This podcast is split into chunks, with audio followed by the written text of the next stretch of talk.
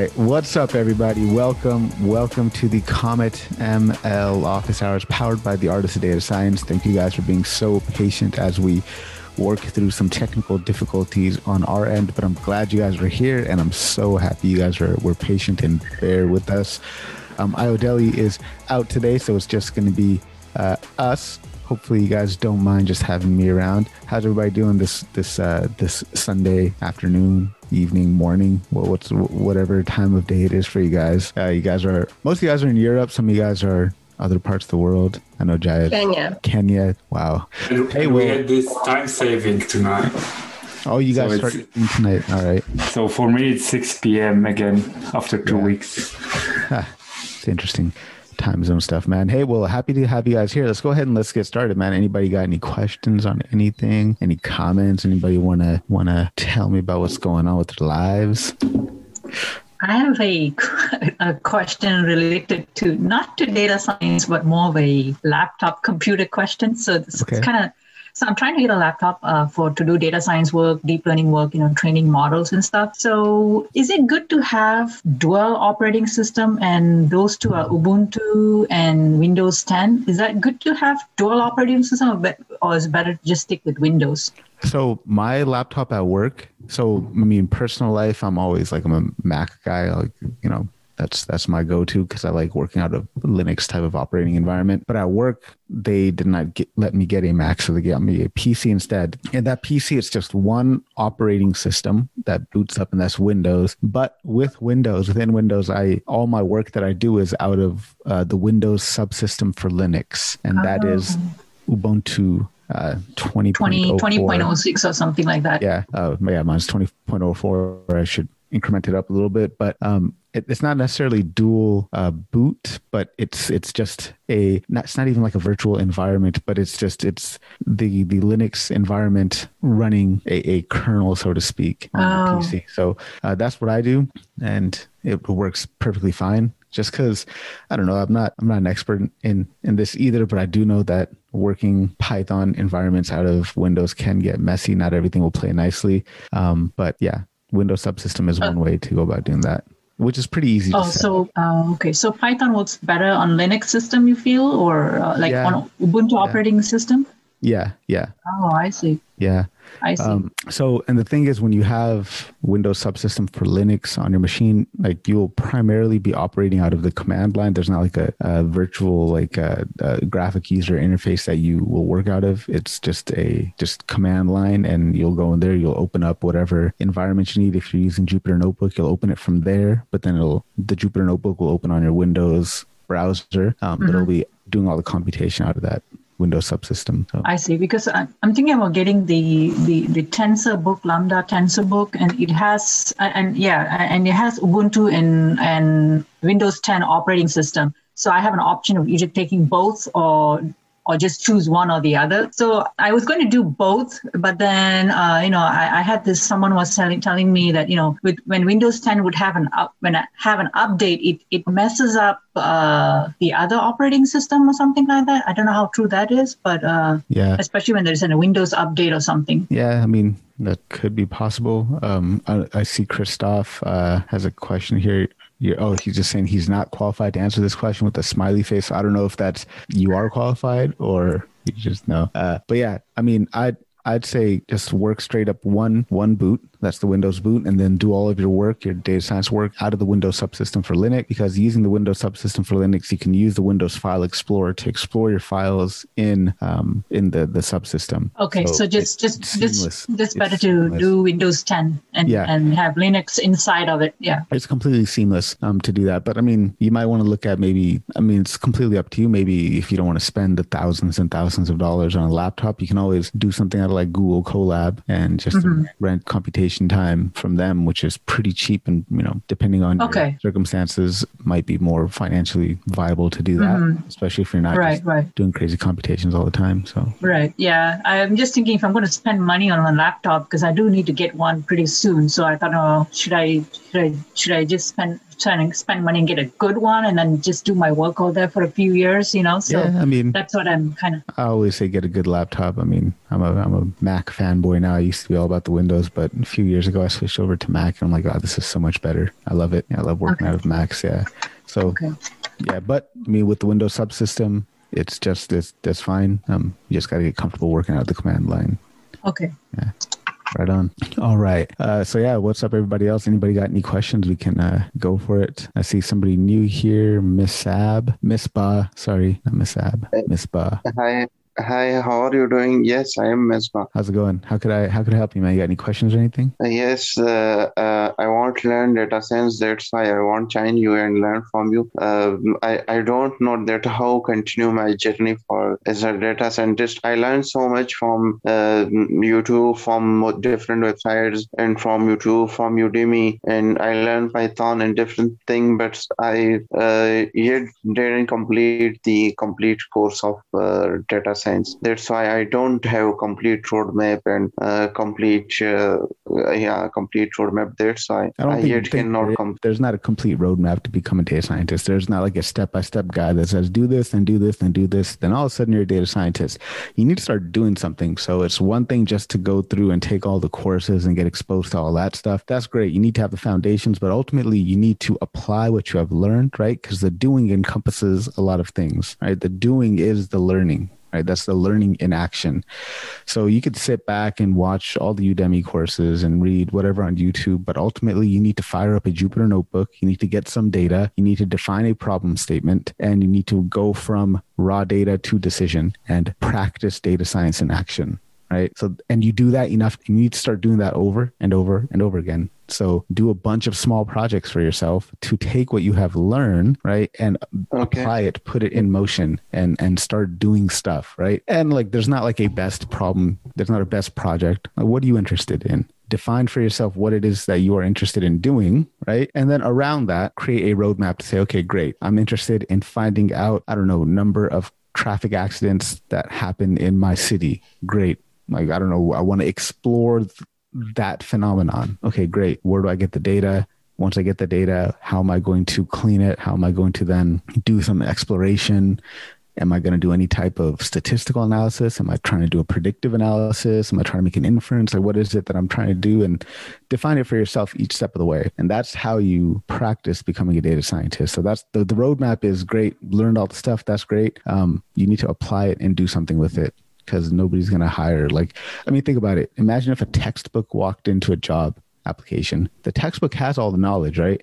But nobody hires a textbook, right? Because a textbook doesn't do anything, right? So like you know just just imagine that just imagine like a textbook with legs walks into an interview answers every question absolutely great um, because it has all the information in it but still can't do anything right okay yes yeah. uh, thank you so much yeah i i want but here is some when I I, I bought one course from uh, Alnafe platforms that uh, work from Canadian, uh, but he teach the uh, R language, and I I already worked on Python language. I uh, some small projects. I work on small projects and uh, clean the data through Python and the that's why I'm a little bit confused that which language I will pick. I that's the least it. important question that you should be asking, right? It doesn't matter. Like it literally doesn't matter because you can learn one language, you can use learn any language. So the problem, like Python or, or R, that does not make a data scientist, right? That's not what defines your ultimate career path. Because ten years from now, the language might change. Hell, three, four years from now, the language might change. So that's not the issue uh, pick whatever you already know. If you've done Python and you're comfortable with Python, great. Take that, run with it, and start doing stuff with that. Uh, it doesn't matter. Like the the the point about which programming language I should learn is like the least important question that you should be asking right now. The most important question you should be asking right now is, what is a interesting problem that I want to attempt to take my skill set and apply it towards and do something with, right? With what I've know so far? Basically, um, uh, from two year, I'm making software for connecting doctors, patients, laboratories, and pharmacies on one platform. Um, with, with, my study, I start small software development company I work on uh, on it and uh, uh, deal with different developers. Uh, but uh, you know, I, I my I want to work on medical data. That's why because we collected medical data from different doctors, hospital. That's why in future I want uh, to build a medical data company and work yeah, on. I mean, if you got software skills, you're already halfway there right? More than halfway there. So if you want to work with medical data, like, I, I mean, I don't know how you can get your hands on that. There's definitely open data portals around there where you can just look for medical data, whatever, um, and start doing stuff. I'll leave that up to you. I don't know how you're going to source medical data because that is kind of confidential, but at least at least you have an idea of what it is that you want to do. So you can look at some open open data portals, right? I think the World Health Organization might have an open data portal where you can get data from and just start doing things with it. Um, but it, it's just all a matter of just applying what you've learned so far. Hopefully that makes sense. Yeah. Okay. Yeah, I understand. Yeah, and looks like there's a lot of medical data on Kaggle, so that's a great place to start. Um, so yeah, I mean, think about just think about okay, what like you need to sit down and think about for yourself. What problem am I interested in exploring? Right. It all starts from there. Any good thing that happens starts from a fundamental question, an interesting question, right? good things and interesting things don't start with, hmm, what tools do I have available to me? Right? That's part of it. But part of it is like, what can I do with everything I've got available to me to solve an interesting problem and then try to try to solve that problem or, or inform your understanding of it, right? Because if you're interested in it, then that is going to carry you along the entire process and it'll show in your quality of work and you'll show in your portfolio so that when you go and start applying for jobs, you could be like, hey, look at this really interesting question that I can guarantee nobody else has thought about because I'm uniquely interested in it right? I've developed a certain set of skills. I've acquired some specific knowledge through completing this project. And I can guarantee you that nobody else has done this except me, right? That's the kind of thing you want to start doing. Okay. Um, uh, if uh, I want to start my its own business data consultancy, that's fine. Yeah, if I, if I, uh, how many experience uh, are required for if I start my its own uh, data science consultancy business? Um, yeah, I don't, I don't have the answer to that question um, you, you can start your consulting business right now, but are people going to hire you? Can you deliver on work results? Right? Do you have a proven track record? If somebody asks you and, says, and you go up to somebody and say, Hey, I'm going to be your data science consultant. Let me do work for you. The first thing they're typically going to ask is, okay, great. Do you have any past projects I could look at to sense, get a sense of the type of work that you can do? Um, and if you start delivering results, the more results you start delivering, the more you are likely to get hired. Right. So like I, I don't know if that answers your question but start delivering results start doing things. The more things you do the more tangible artifacts you have that demonstrates that you're able to do stuff the easier it will be to to start whatever business you want to.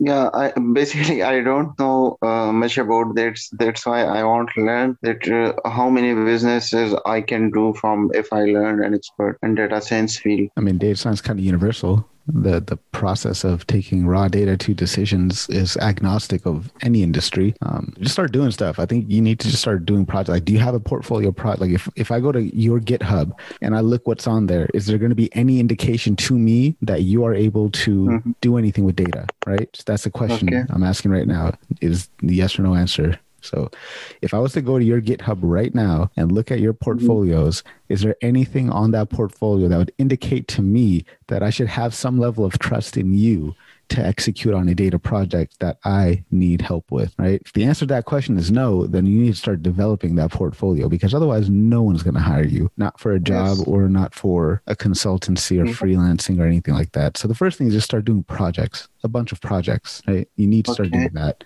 So there's your roadmap. Start doing some projects. Okay. Sure, sure. And how to do a project like that's not easy. That's difficult. That I mean, yeah, that's that's it's, that's that's where the learning is happens in action, right? Um, so yeah, yeah it, and it's an iterative process. It's an iterative process. You, you start and you increment a little by little. Start with the data. Start with the I mean, start with the problem statement, right? Mm. With that problem statement, find some data that could help you make progress against that problem statement. Set out an analysis plan that says, these are the steps I'm going to follow because if you know if you don't have a methodology in place and you're not really doing science, you're just doing random stuff, right? Define your methodology, Okay. right? Define what you plan on looking at during the exploration phase. Define from that exploration phase what statistical test you might want to look at to examine any relationships that you see during that exploration phase. And then based on your problem statement, whether your problem statement indicates that you're looking to do some type of inference from a sample towards a population, or if you're trying to do some prediction, then proceed with building whatever type of model that you need to build, making sure that if you build out a model that you have at least some baseline of comparison that you can say, all right, if I'm going to build a model, I know that I need to have a line in the sand that indicates whether or not this model is good. So let me start with the simplest possible model that will give me a decent result and then get more and more complex from there. Right. Then once you've built your model, then how are you going to serve it? Right. How are you going to, how are you going to provide value from your predictions if you're looking to do a prediction? Right some cases you might need to have a web API where somebody comes in, drops in information, and you get a prediction out. Or maybe it's good enough just to push it off to a database that people can query whenever they need the result. Or it's putting it in an Excel format, rather CSV format, and shipping it to someone, right? These are all details that you need to figure out for yourself for whatever project you're working on. Okay. Right. So just pretend like you're in a business situation and operate from that context. And you do oh. that several times right? But then the two or three projects that are your best work, that goes on your GitHub. Okay. But you should be doing hundreds of projects. thank- like you should be doing hundreds of experiments, hundreds and hundreds of projects in order to get good. Small little projects, nothing big, nothing crazy, just enough for you to Small get comfortable, yeah, with the methodology. Yep. But then make sure that whatever is on your portfolio is the is fully fleshed out, full, complete representation of your technical ability. Okay. Okay. Yeah. Yeah. Can Thank I you add so on much. Yeah, go for it. Um, I was also coming from a technical background. By technical, I mean programming. The biggest mistake I did earlier on was ignoring statistics. I cannot insist and emphasize enough. You need to get the statistics down. I came in with the programming, like like you've said, you came in from programming, so you come in knowing all the code. Trust me, it'll be easy to pick up the libraries.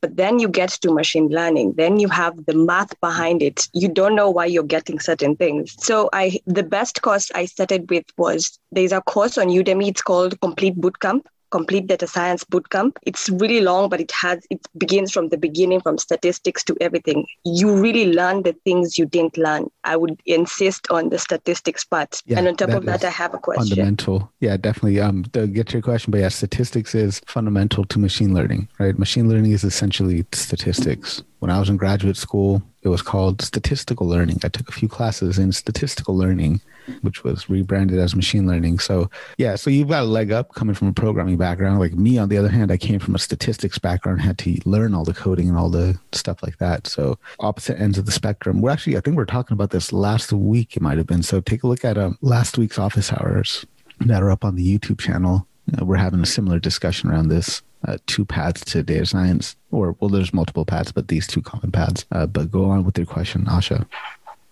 So this it's going to be a bit of a long question. Okay. Please bear with me. Um, I so recently I volunteered with a comp with uh, let's call it an organization. It's called Horn International Organization. They help at risk youth. Um, okay, in Kenya, there's been a problem of people being recruited to, let me call it extremist groups, but they target the lower class, people who, who live be, below the poverty level because it's they offered a form of payment and they mostly target about 14 to 23 years old. That's the age they really go for.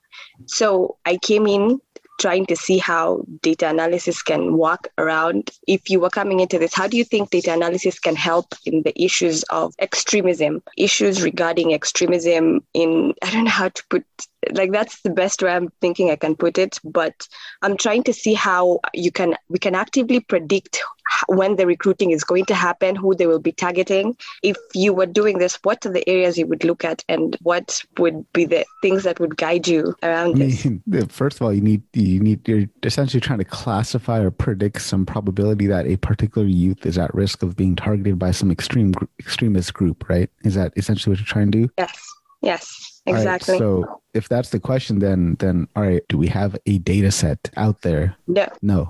currently they them themselves they don't have any active data set but I, the first place i started to walk through was i went and collected all the data for the economic status of the different areas, how much people are earning, because there was a census just the other day here and they collect information like this how much each household is earning then i was going to check on the list of the people who've been recruited what were the common underlying what is the common thing they were looking at but i'm still finding a hard way like i'm finding a very hard place to stand on in Yeah, I regards mean- of what to look at you're going to run into all sorts of ethical dilemmas with this, right? Just from the nature of what it is that you're doing. First of all, like this is at like is machine learning the right to like is not probably not like like I don't think you, machine learning should have any place in this type of situation um, for sure. Uh, so I would say, I mean, it's it all starts with do you have what, what data do you have available to you, right? If you're trying to make predictions, you obviously have to have some type of of training data on which that says, okay, here's a particular individual that was recruited. Here are some factors or features about that person, and then here's a similar person that you know was not recruited, and here are their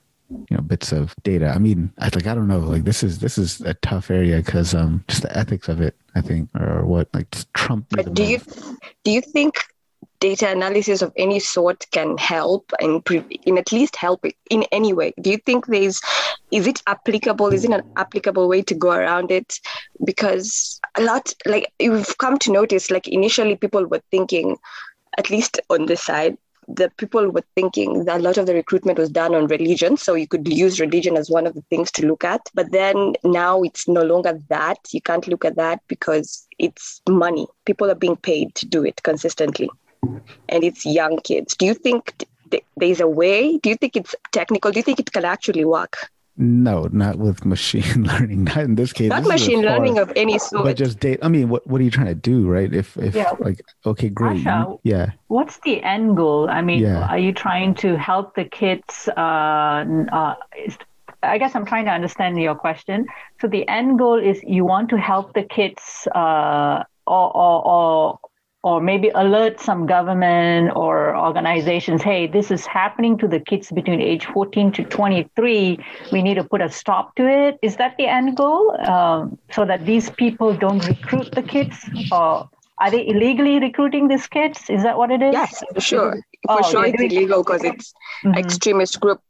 Specifically, the group we're dealing with on this side is Al Shabaab because of the Somali border. It's very close to here. So, what we were aiming to do is to target. Um, we cannot approach government per se because we're targeting the lawmakers per se, the people who have a say in changing this and actually helping on the ground. So, what I'm trying to target is can we reduce the number of kids who are recruited every Okay. year?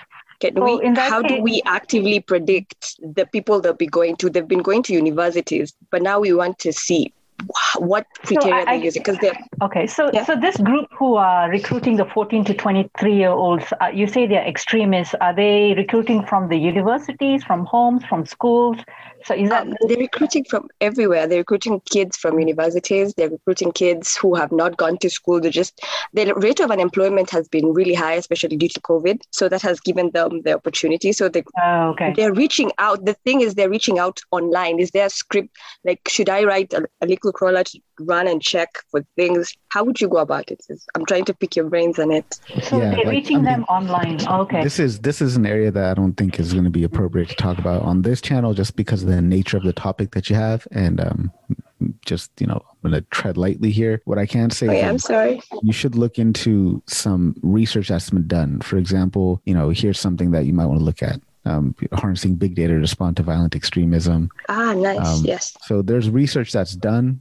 Just see what other people have done and try to let that inform your process. But um, I think, like, I don't think any of us here are qualified to talk about how to use data science to combat recruitment to extremist groups. That's that's a touchy topic. Yes, Um, it is. and- I'm sorry.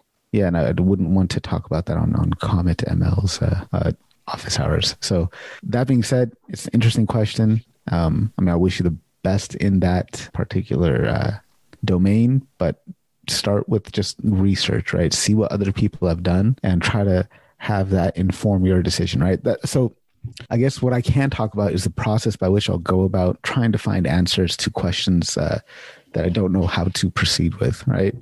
Um, and just being able to research stuff and, and use keywords uh, on Google searches is a huge um, huge plus i think is being able to to adequately search. So maybe something you might want to do um, so looking at the thing i did here i put data analyst data analytics extremist groups right? We could do data analytics extremist recruitment right? And then we could limit it to educational sites right? And we can distill it down to pdf right? And see if there's any white papers that have been uh, written right? Um, and and try to see what other people have done. So that's what I would recommend. Maybe play around with some combination of keywords to uh, to try to find research that's been done. Um, so here's a, another thing I can link you to as well. Um, yeah, so we'll we'll drop that right there for you. That link and the other one that I had a second ago. Um, but yeah, so Thank Taurus, uh, yeah, yeah, so Tora, I saw you had your your hand up. This is, a, I mean, this is a huge thing you're working on. I would, I can also um, point you to another couple of uh, groups that use data for good and get you in touch with some people there, um, or rather, get you in touch with the website so you can find people to uh, to talk to. Yeah, Tor, go for it. Just um, uh, technically a small follow up because one of the challenges I find when we talk about finding data online, um, yeah, there are services where you can purchase data. Um, but when I'm looking at you and you're doing your searches on Google and you got the chem semicolons and the colons, and I mean, this, uh, where have you picked up and learned the parameters you use for searching for data? That's one.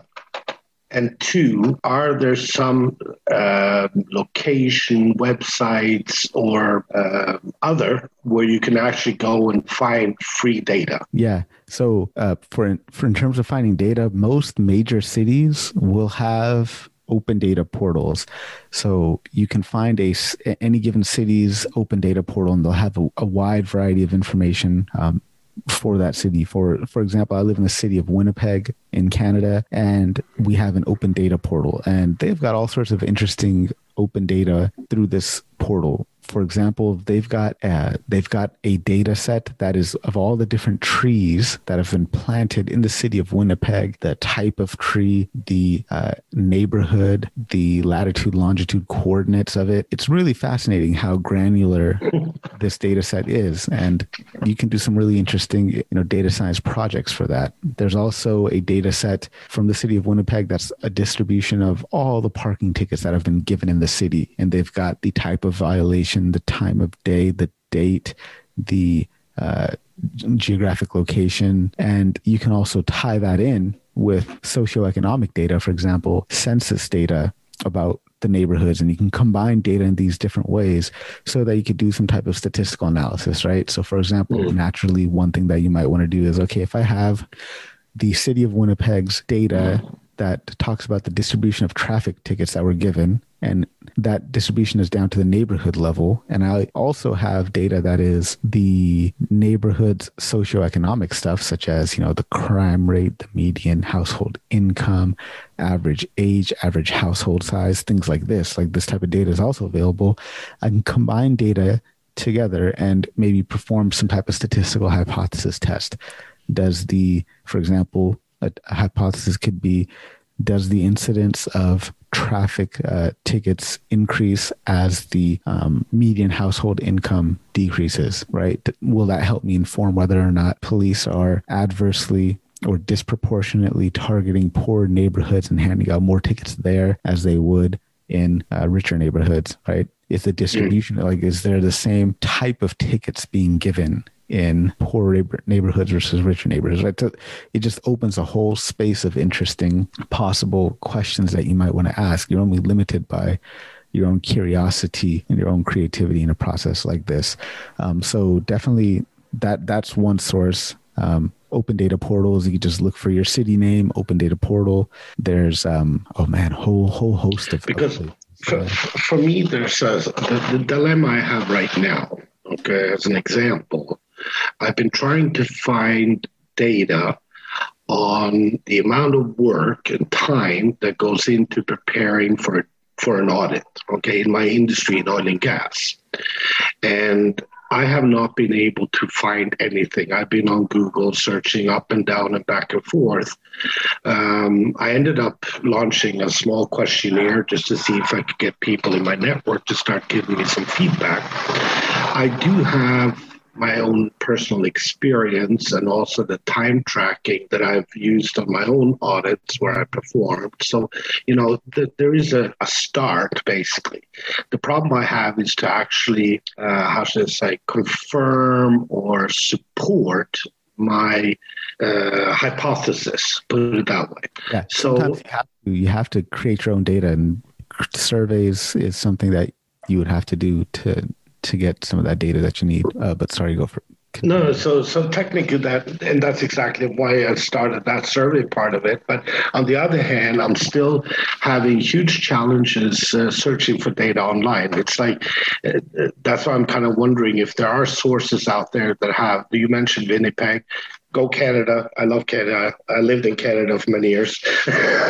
I am Canadian. um, but for me, it's um, I, I, found it very, very difficult to find data. Um, and that's why I'm just wondering if you guys have certain sources. You mentioned like the city of Winnipeg. I'm sure Toronto has the same, and you know New York, etc. Uh, but those are, in my mind, a little bit more demographical. But when you're looking more into uh, industry specifics, uh, there was mentioned here.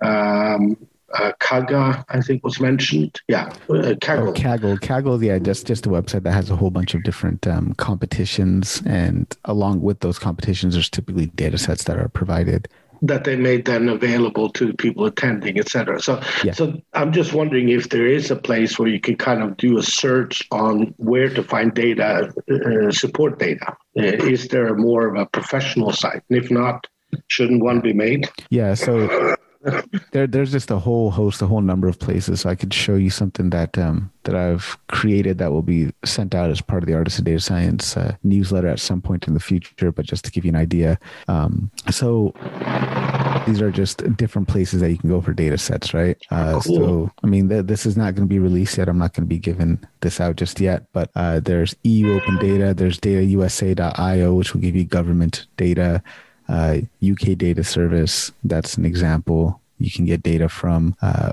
financial and economics data sets by going to the World Bank, IMF, right? So all of these places have all sorts of amazing open data portals. Right, open source data portals, etc. Yeah. So Google Data Set Search is one place that is available for you to search through as well. Mm-hmm. So definitely take a look at that. Um, and so like let's let's run with an example and let's try to I'll show you how I would go about trying to find data for a specific use case. So what what is your use case again? What is it you're trying to Basically, do? I'm looking for uh, preparation time or work time spent on preparing for an audit average. Okay.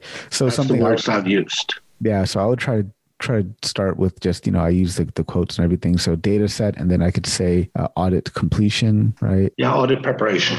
Oh, audit, right? Yeah, that's fine. Um, if I could spell preparation, right? Uh, so we can look for data sets, right? And what do we have here? Maybe we've got uh, all sorts of different stuff here, but we could even go to a Google dataset search out. This is trying to automatically download a PDF, which I don't want to do. Um, but we can go to Google dataset search, right? Uh, I think it's called just data.google.com or datasets.google.com. Uh, am I still sharing my screen? Can you guys still see? Yes, yes. Okay, it's working. Right. So we got the Google dataset search. So maybe something we can type in here is just audit completion or preparation. Hi. Right. Uh, there's my challenge. Yeah. right? Uh, so you got audit risk data set for classifying fraudulent firms. Okay, well, you know, you will have to kind of think. Yeah, and, and that's what here. I was looking for. This is exactly what I'm like. I just need some good starting points. I didn't even know about this data set search capability yeah, in Google. Yeah. So type in, just go to Google and type in like dataset search and it'll pop up. But there's all sorts of stuff that you can kind of sift through in here. And then what happens is, you know, maybe you'll find that, okay, well, I don't have the data that I'm looking for, but you still get links to different websites and you get links to scholarly searches, right? And if you can look at research papers that were done, most research papers would have accompanying data sets with it. Um, so you kind of just go down a rabbit hole and and disappear. Yeah, well, it, it, does take time to find good data, but you could definitely track it down, right? Part of it is trying to find it straight up through a website, through some API, or you could try to find studies that were done in the field that or uh, the thing that you're interested in and see what studies for audit preparation time or audit completion time what academic, uh, academic studies were done uh, along the lines of this because i'm sure you're not the first person who have who's thought about doing something like this. And then go read the research and then in the references section you can see okay great they're they typically will have the data in the reference section or they'll link to where they're getting their data from. And you can use that as kind of a baseline right? Mm. Um, or just collect it yourself, which is time consuming and takes. And technically, that takes me a little bit into the next ML related question. I think um, these tools, as I'm using tools that I've developed, which I am stating is going to save a user time. Now, what I'd like to do on the website, of course, is as people start using the tools, you want to have that kind of ongoing confirmation that is continuing. Now, can that be integrated into some sort of an ML solution where the machine learning is kind of following up on the time spent and what would I need to do to kind of track that? I mean, that's a really difficult question to answer right from the get go, but depends on what it is you're trying to do, right? So, like, what what do you want the end solution to look like, right? Like, technically it's the, the parameters that are involved okay in, in very simple terms i created a tool uh, with four parameters that you choose. And based on those four parameters, it will then estimate the resource and time required for performing an audit. Okay. So you can do that in 10 seconds. Uh, you just put in the parameters. That's it. Now, this is kind of very early in the stage. Later on, you will do the actual workflow processes in preparation where you uh, prepare the risk assessment and other things. Again, tracked, measured, time spent, etc. And then you physically do the audit. Again, you're tracking the time spent, what's been performed, not performed, etc., cetera, et cetera. And you have a summary. Now, what I'd like to do is to have some sort of a, a verification are the initial estimations that were made on time spent and recommended resources, how do they actually physically compare to the actual results? And then I want that to kind of feed back into the early stages to correct eventually if there are larger discrepancies. Now, there are many other parameters that come into effect. One is where the location of this audit will be performed, which country, which continent.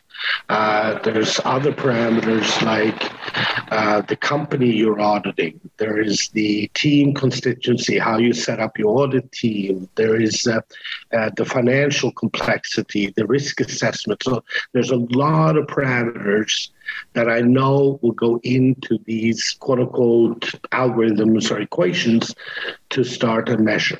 So for me, the, the, the, initial stage is that I am I'm using my own experience, etc., to feed into the model now. But in time, I want the system to learn from all the various uh, variables and then feed back into the beginning again. I don't know if that makes sense or yeah. Are you trying to? Are, ultimately, are you trying to make a prediction? And is your prediction based on historical yes. data projecting forward? It's it's a combination of historical data plus, plus like some rules plus a learning process of actual data ongoing to predict what's going to be the next stage and how the next stage will be performed.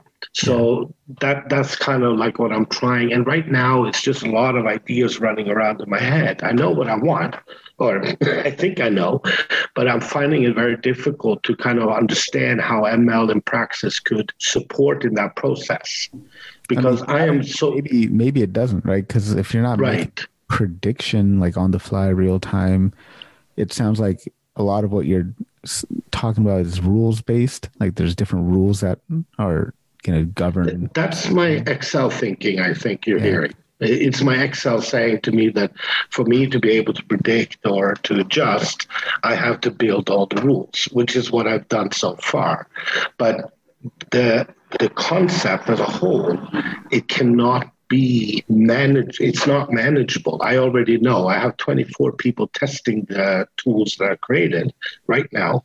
And the data amount that's coming out just of those 24 testing is beyond even my own capabilities yeah, of managing. Probably do, even just in Excel, like if you just want to see if a machine learning thing is applicable, just try a simple linear regression and see what happens. It sounds like you have enough data or columns um, as input just see if you can come up with a simple linear regression, which is easily, you know, you can easily do that in uh, in Excel. Dave Langer has a course that uh, Dave on Data that you can check out, but that might be a, a good first start. Just mm-hmm. okay, well, can I do this with a simple linear regression? If so, how well do I do? All right, you know, if, if it's with some within some acceptable range, then we can start seeing, okay, well, let's see if I could try something more complex, right? Maybe I want to move on to a random forest or a tree based methodology, which I think probably would work best in this case. Or uh, you're talking about learning from previous mistakes uh, incrementally, that maybe a boosting type of algorithm might work. I'm not sure. Um, but yeah, any, any one of those. Uh,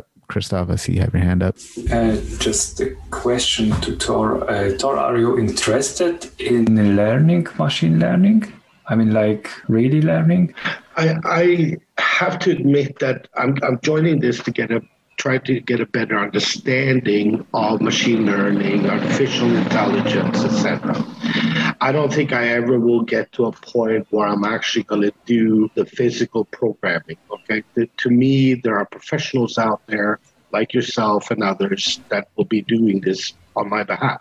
However, to better communicate with those professionals like yourself and others, it is I need to understand the language. I need to have a level of understanding that I can kind of create some sort of a. Uh, it's like my relationship with my developer right now all the models that's been created, I've created in Excel so that they're functioning models in Excel with its limitations. Then the developer takes that, and then I explain, okay, here's the limitation in Excel that doesn't allow me to do this and this and this and then he will actually do the programming to make sure that it works more as a database function uh, with the analysis part or whatever else that's required. So, so to me, I'm not here to to become a data scientist or an analyst or any such thing. I, I see myself as a data analyst because it's what I do in my regular day to day work. Um, and I I do it even with my project that I'm working on, etc. But no, I'm not here to learn the programming itself. Put it that way. To me, that will uh, it will take too much. Why?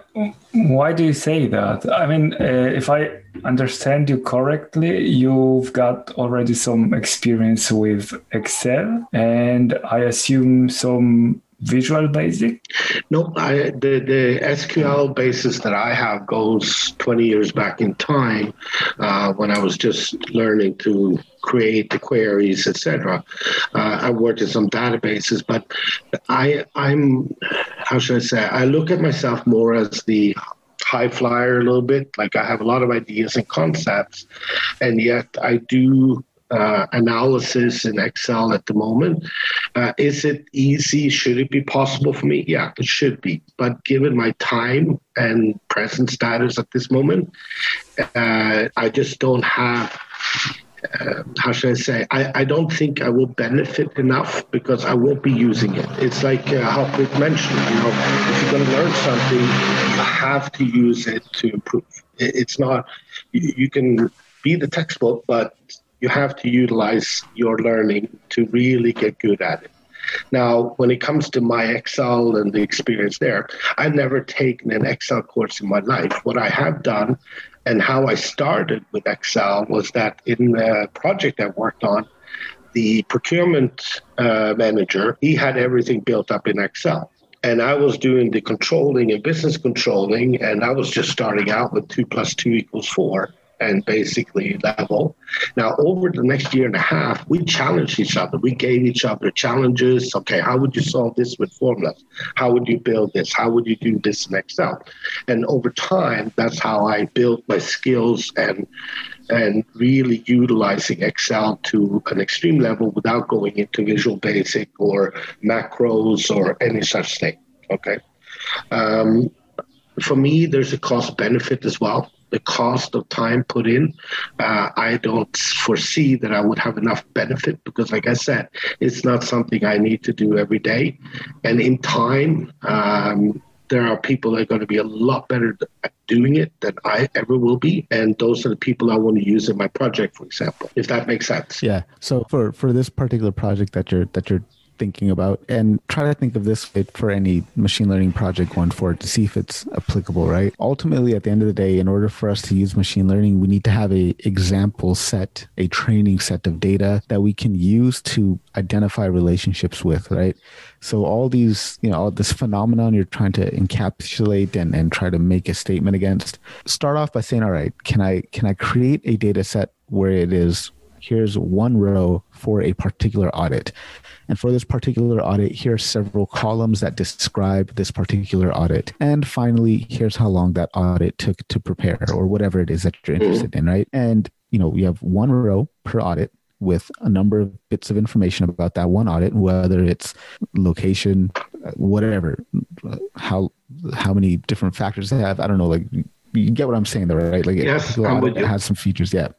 And you know, you end up with a whole like you know one row for every single audit with all those features and how long it took, right? Then you make that your training set. If you can represent the phenomenon you're trying to understand in this type of tabular format, you've made one step towards potentially using some type of machine learning algorithm to learn from, right? Mm. That as a I think as a first step is what you need to do is can I conceptualize this phenomenon into a tabular format, right? If I can, then great. I'm on the path to being able to do something. So uh, yeah. I can give you a quick example. I have, for example, one of the tools is uh, risk assessment, where you have 27 and you have a rating from one to five. So based on your quest and the question that you're asked, you then respond and there will be a rating. So this means that when you go through the 27, you answered all the questions, you're then calculating an overall, um, how should I say, risk of that asset. Right? Now, the next program that it moves into is that when you're actually going to go into an audit, you need to have what they refer to as a work program. So from that risk assessment, you will then go through a new set of questions, a new set of five variables per question, which in turn will automatically generate this work program. So here's you find the red line going through. Now, when you get into the audit and you're working on the work program, you will again start making documentation, comments, summaries, etc. And when you're finished, you're going to bring that back. And that's when it's going to be interesting to match what physically actually happened, the data you collected, what you analyzed, and how you did, and then trace it all the way back to the original uh, risk levels that were generated, the original answers. The data sets that we're talking about here is just a question of imagination. That's the limitation of what you. But for me, what's important is to have that red line, and then uh, machine learning. Uh, to me is a solution to find the common ground throughout that process so uh, you maybe, can eliminate yeah that's that's the I mean, depends on what your end goal is, right? But ultimately, just think about it this way: in order for any machine learning algorithm, whether it's depending on whatever task you want, whether it's pre- predicting some class, whether it's doing some type of clustering, whatever it is, is if if you can compress or uh, hesitate to say compress, but if you can summarize and aggregate all of the, the information from this real world data generating process down to one line and just have a set of examples where it's here's one phenomenon and everything that happened with that, right? And one row per phenomenon, then you're on the right path, right? And mm-hmm. typically we're going to use machine learning to do some type of prediction or group stuff together or, um, you know, classify Ultimately, things. But, what I this want, like this like red line like thing that you're talking about like uh, that's that sounds to me completely rule based you're not really making a prediction you're just trying to the, the prediction comes in when the system in my mind uh, like I, when I have X amount of users that are using this and doing the risk assessment, going through the workflow, the next time I come in as a user uh, to do a, an assessment, a risk assessment, my goal is for the system to actually come back and give them indication based on the location, based on what was done before, to give suggestions. Okay, so if I ranked this particular item as a very low risk, but yet my data set is actually telling me that that is not true. It's on average, or in the past, or historically, it's shown that it's a very high risk. Then I want the system to actually come up with a bubble and just say, listen, this is what statistically or whatever you want to call it has happened in the past or in that area. Now, are you sure that what you are saying is correct. So yeah, the, so that def- definitely like like I said, if if if we have previous examples that we can say that historically this is what happens when we encounter something that has all of these features, and right, and then now you're just kind of def- you know creating a software sim that will collect information and that, that those implementation details will be left to whatever developers you have but the way you're framing it yeah can machine learning potentially help you in this situation? Yeah. Is it going to be easy? Probably not. And it require a lot of effort, right? Because now you're right. talking about building an entire system. It's not like a simple Excel sheet where, like, you know what I mean? Like we just type mm-hmm. stuff into Excel and something's going to pop up and say, nope, actually, you shouldn't do that, right? Like you're, yeah. you're designing an entire piece of software now, um, of which machine learning is going to be one tiny component. And that one tiny component can be, uh, you know, just alerting you that you, you might potentially be entering a value that's not valid, right? I mean, mm-hmm. so now you now you're just d- d- describing a entire software architecture, right? Um, instead of just one piece of, of, machine learning. Can it be applicable here? Yeah, maybe. Um, it's definitely okay. possible. Uh, it's it's not it's, it's not easy where I, I I could just tell you yeah do this this and this and you've got your solution. But is it possible? Yeah, absolutely, it's possible in this case. So, how much time, energy, investment you want to put? How much development know how you have at your disposal. I'm not sure, but you'll need a significant bit of that. I mean, just, and that is a challenge in the next round, and that's one of the reasons, as well as to meet this group of people, but also some other groups that I'm yeah. also involved in, is to try and get a better understanding of the processes behind and leading up to. Because to me, uh, honestly, uh, like anybody that does data, data analysis, that to me is like I, I don't see myself as a data analyst as such, but I do use data to achieve things. Um, and to me, that is the key for pretty much any job. I mean, every job is a data analysis. Uh, you have to evaluate whether it's uh, documents or contracts or data sets or whatever it is uh, to perform. But, but like I said, for me, it's really the key to try and understand the principles behind and where it can be used. Uh, one of the challenges I'm facing today um, is that I'm talking to some other software companies, etc. They're using artificial intelligence this, artificial intelligence that, and and to me personally, I don't feel artificial intelligence is there. It's we're still talking logarithms and some sort of a black box with algorithms in it, um, but there's no real. I think they're using the term wrongly or incorrectly. Machine learning, different story. To me, that is more of a hands-on. Uh, it's something that is actually working, um, and and to me, that is more the term that should be more regularly used. That's my personal opinion.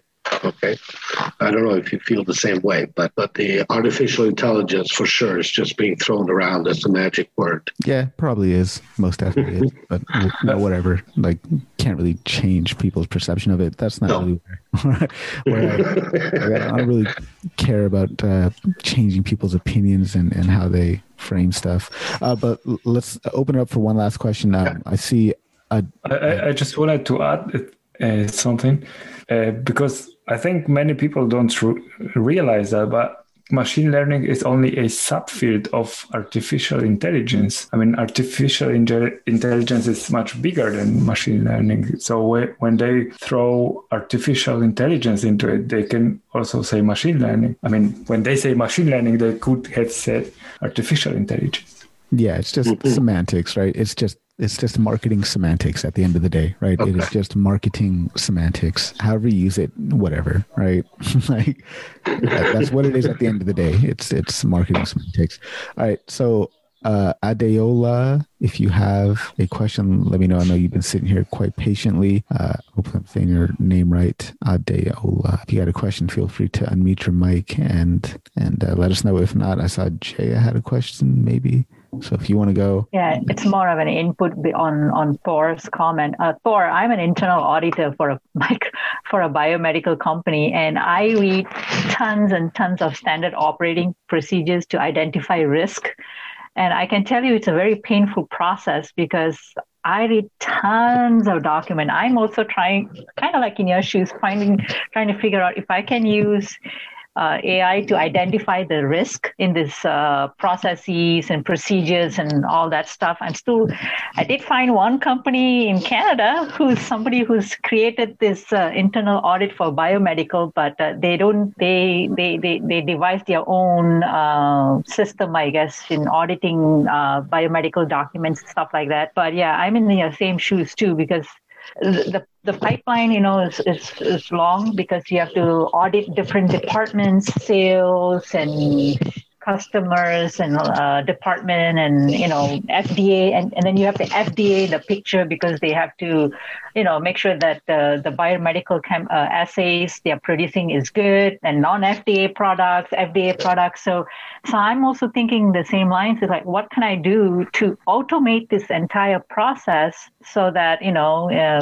I can do something much more useful you know? Mm-hmm. and um, yeah I'm still figuring that that part I was like I want to I mean automate the entire internal audit process and so that I can do something else. So and, and, and the other thing is I think natural language processing will be a great one because when you're reading documents it's a lot of text and uh, you know you can definitely identify stuff nlp can identify a lot of things and you know kind of alert stuff but I, I don't know how to go about doing it it's a huge project in my head and I'm still trying to learn NLP while doing this at the same time. Yeah, but you don't need to do it yourself. There are products mm-hmm. out there that are developed so that they take these massive documents and compress it down to give you the most important bits, right? Mm-hmm. So you don't have to re- necessarily reinvent the wheel if you can just mm-hmm. get your hands on these products to make your life easier. Um, again, I was going to say you can look up quote unquote internal audit, quote unquote machine learning, and you can see that this is an area that people are are exploring, right? So you guys definitely aren't the only ones looking into how to do this. Mm-hmm. My recommendation is always just to kind of read through the research. Yeah, yeah. And and see what other people have done. So here, I I tend to just I like to read white papers that are more uh, academic, just mm-hmm. because that's me. Um, you can look at blog posts and stuff, which more high level that hopefully have references to other places that you can go yeah. and learn more from. But yeah, like it's it's a thing, right? Internal audit, machine learning. Um, mm-hmm. So yeah, this is great. Yeah, because I, I, I, if somebody has already done this or already have like a like a GitHub repo or something like that has already been done, I would love to take that and repurpose it for you know our organization. That would be great. I mean, instead of yeah. the entire thing. Yeah, I mean, uh, they probably won't find a, a GitHub repo repo for it, but we can always check. yeah. Uh, but you can see what other people have done and and mm-hmm. be inspired by their process and apply that to to what you are are working on. And I, mean, mm-hmm. I do I tend to do this quite often, so I spend a lot of time reading research yes. and stuff. If I'm I'm doing the exact same research because this is something that I want to integrate into my own software solution, which is targeting the oil and gas industry. But right now, today, and this past few days, I've been looking into TeamMate, um, who's truly has advanced quite a lot since the initial stage a few years back when it was just a simple software so package. Um, but they're definitely moving in that direction, and they are specialized also. I wouldn't say specialized, but they do offer for the biochem industry and among others.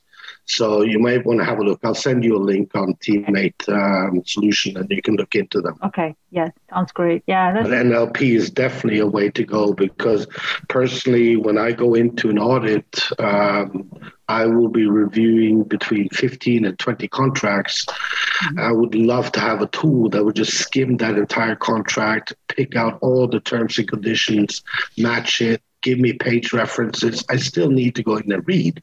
But if I could just get a page reference, that alone would be a huge, huge help for me to do my job instead of going through the index and exactly. page by page by page. I can then go directly to click on that. It brings up the page, the paragraph is yellowed out. Uh, you know, that's how you should be able to do it. Exactly. Uh, See, yeah. What happens for me is I audit the, the standard operating procedures and then I have and then I have to interview the individuals who are working the department. Go step by step. Is this the process working Rana? and you know why aren't you doing this step? Is this form being used? And if the form is being are you following this step? So there's a lot of manual work involved. So that's why i think nlp or any other tool out there can automate this entire process and then you know yeah, there, the, yeah. there are software solutions that exist that i implore you to look at. You don't have to build stuff up from mm-hmm. scratch. It'll take you forever, right? I mean, leverage other people's experience and, and stuff on this.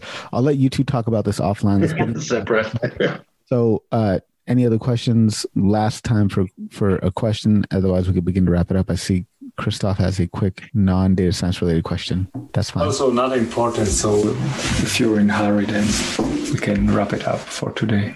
No, no, no worries. If you got a quick question, we can uh, Okay, because I, am just curious, and I think it's, it's the question on you, Harpreet, because your uh, network on LinkedIn is like hundred times bigger than mine.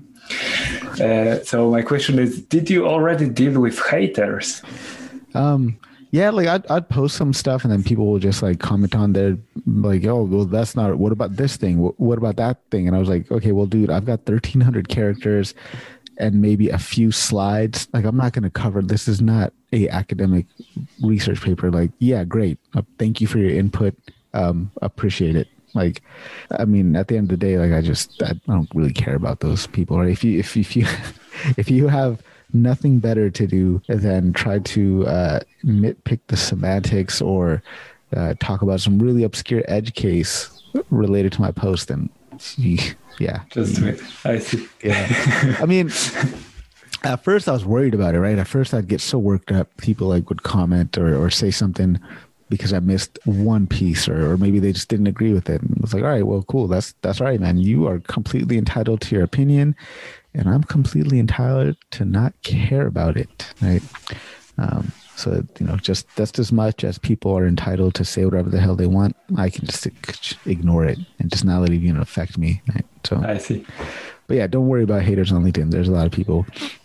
No, I, am not worried. I, I was just like interested because there are different people, and it's obvious that what you do is great for the community. But because there are so many different people, I was just yeah. asking myself did you already have something like that? Did you experience? Yeah it's possible man. Possible people people probably if, if there's probably comments on youtube i haven't checked them but there's probably comments on youtube like this guy doesn't know what the hell he's talking about and it's probably true. I don't. Like i just haven't seen like every single use case of machine learning that ever existed, right? Like that's the beautiful thing about this field. I'm always going to be a learner. I'm always going to be learning things. I'll never be an expert in data science, and I don't want to be an expert in data science because I always want to be learning, right? I always want to be pushing to the next level. And if it comes to a point where I do become an expert in data science, well, then let me try to find an intersection with data science that is interesting that I could then start exploring. Um, but yeah, that's kind of my viewpoint on it. I just Thank you. Yeah. Yeah. Don't.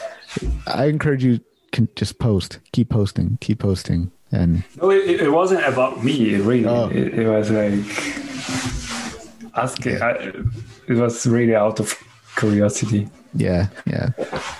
Right on, man. Um, well, if there are any other questions, I want to give Adeola a chance to ask a question because Adeola has been sitting here patiently. So if you have a question, my friend, please let us know. This is your opportunity to go up. Uh, does not look like you have a question. Asha, do you have any last minute questions or anything? Because I know you were uh, having connectivity yes. issues. Yes, today I do not know why I keep dropping off. My internet provider is not on my best side today. Um, so I have a question. Sorry, I have a question in regards to data science. I enjoy the work. Is there a field in data science where you do not have to be forward facing with people? Yeah. Do you get what I mean? Yeah. I what mean, would you recommend? There's, there's, uh, uh, with any, I think any technical career path, there's always two different routes you can go, right?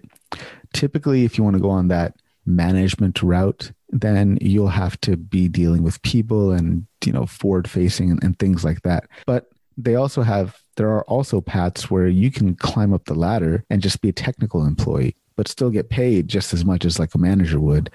Um, and i think that's that's a, a huge thing in the tech field i think is that there's actually parallel career paths. You can continue to move up and just work primarily on building models and writing code and things like that. You'd probably more likely be in an engineering type of position. So maybe data engineer machine learning engineer or research data scientist, um, those type of roles. If you're working, I think, in a product data scientist kind of role, you're probably more likely going to be working with um, people in in that case. Does that kind of answer your question? Sorry, I saw somebody waving. Did oh that was Christoph just bouncing out. Um, Asha, did that kind of answer your question? Yes, yes, it did. And I also saw on the email you sent out and the newsletter there was there was a resource you had attached for communication which also helped. So thank you for that one. Nice. Wh- which one was that? I forgot. I have to open up my phone. I'm sorry okay. my network is a bit shaky yeah, yeah no, no worries. Well i'm glad you found it useful. I'm really glad you found it useful. Um, i tried to give away as much stuff as possible through the newsletter so hopefully that was helpful. Um, but yeah, there's you can you can climb up the ranks in data science without having a forward facing or a managerial role, those type of career paths do exist where technical people can move up. Um, you know, Google's a great example of this. Google kind of has two career paths, right, where you're um, just moving your way up in technical role, but not having to deal with the communication, storytelling, people aspect of it. Um, and most companies have tracks like this. So. so. in the meantime, I have to work till I get there. Um, yeah, I mean, it depends on the organization that you are in and the culture of the organization, right? Sometimes if you're in a small startup, you have no choice, but you have to to to deal and work with with people, right? But in larger organizations, they typically have multiple career paths, right? Yeah. Thank do you. Not, do you not like working with people for some reason? Uh, no, I just sometimes I tend to be very introverted and very get lost in the computer, and I would rather get lost in the computer forever if I could but clearly it's not yeah. aligning correctly with my path right now. So if there was an option to stick to that, that you pointed me to, so thank you. Yeah, probably machine learning engineer, data engineer type of roles. Most likely guaranteed you will be lost in computers all day. So th- those are two paths right off the bat. Data science roles themselves, they could be either or, right? You could be data scientist that's just researching and doing stuff, or working on products. So something is available for you there uh, for your Thank you. personality type. All right, cool, man. Well, it looks like there's no other questions. Thank you guys so much for uh, being patient as we got this started a little bit later than usual. Um, be sure to check out the podcast. Released a awesome interview a couple of days ago with Dr. Paul Thagard. He's a cognitive scientist, philosopher. We talked about AI ethics. Um, is teaching out at the University of Waterloo in Canada. He's professor emeritus from there, which is pretty awesome. Waterloo is like the Harvard of Canada, I think it's called that, or the MIT of Canada. Um, so definitely uh, had a great conversation with him. And there's office hours coming up next Friday as well, right? So make sure you join us for that. And again, next Sunday at the same time. All right, guys, we'll take care. Have a good rest of the weekend. Remember, you've got one life on this planet. Why not try to do something big? Cheers, everyone. Cheers.